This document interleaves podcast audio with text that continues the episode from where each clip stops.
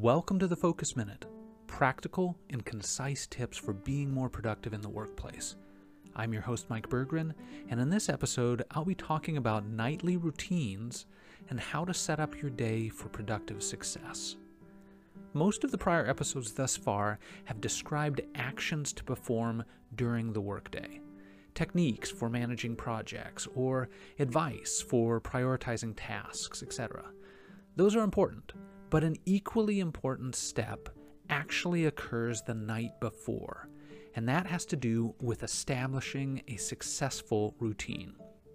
What do I mean by that? Well, simply put, I mean streamlining and automating as many tasks as possible for the first few hours of your day, particularly those first few things you do.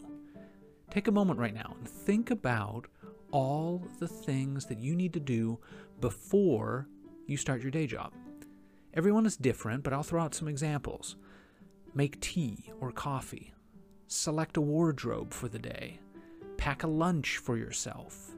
Help your kids get ready for school. Take your dog for a walk. Feed your cat. Now, again, these are just examples. You likely have completely different activities in the morning. But my point is that each of these things, whatever they are, require small decisions, and dealing with all of that first thing in the morning takes energy and can lead to a sort of friction or decision fatigue. So, if you can prepare some things in advance, that can absolutely help your day to have a smoother start and gain productive momentum.